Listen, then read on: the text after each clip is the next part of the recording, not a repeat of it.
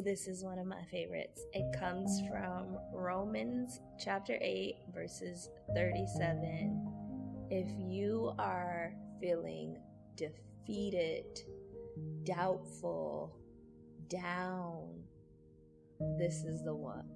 This is this is the scripture to remind you who you are and whose you are. And it reads, Nay, in all these things we are more than conquerors through him that loved us.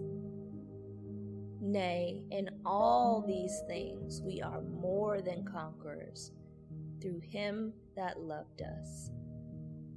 Nay, in all these things we are more than conquerors through him that loved us. Nay, in all these things we are more than conquerors through him that loved us. Nay, in all these things we are more than conquerors through him that loved us. Nay, in all these things we are more than conquerors through him that loved us. Nay, in all these things we are more than conquerors through him that loved us. Nay, in all these things we are more than conquerors through him that loved us.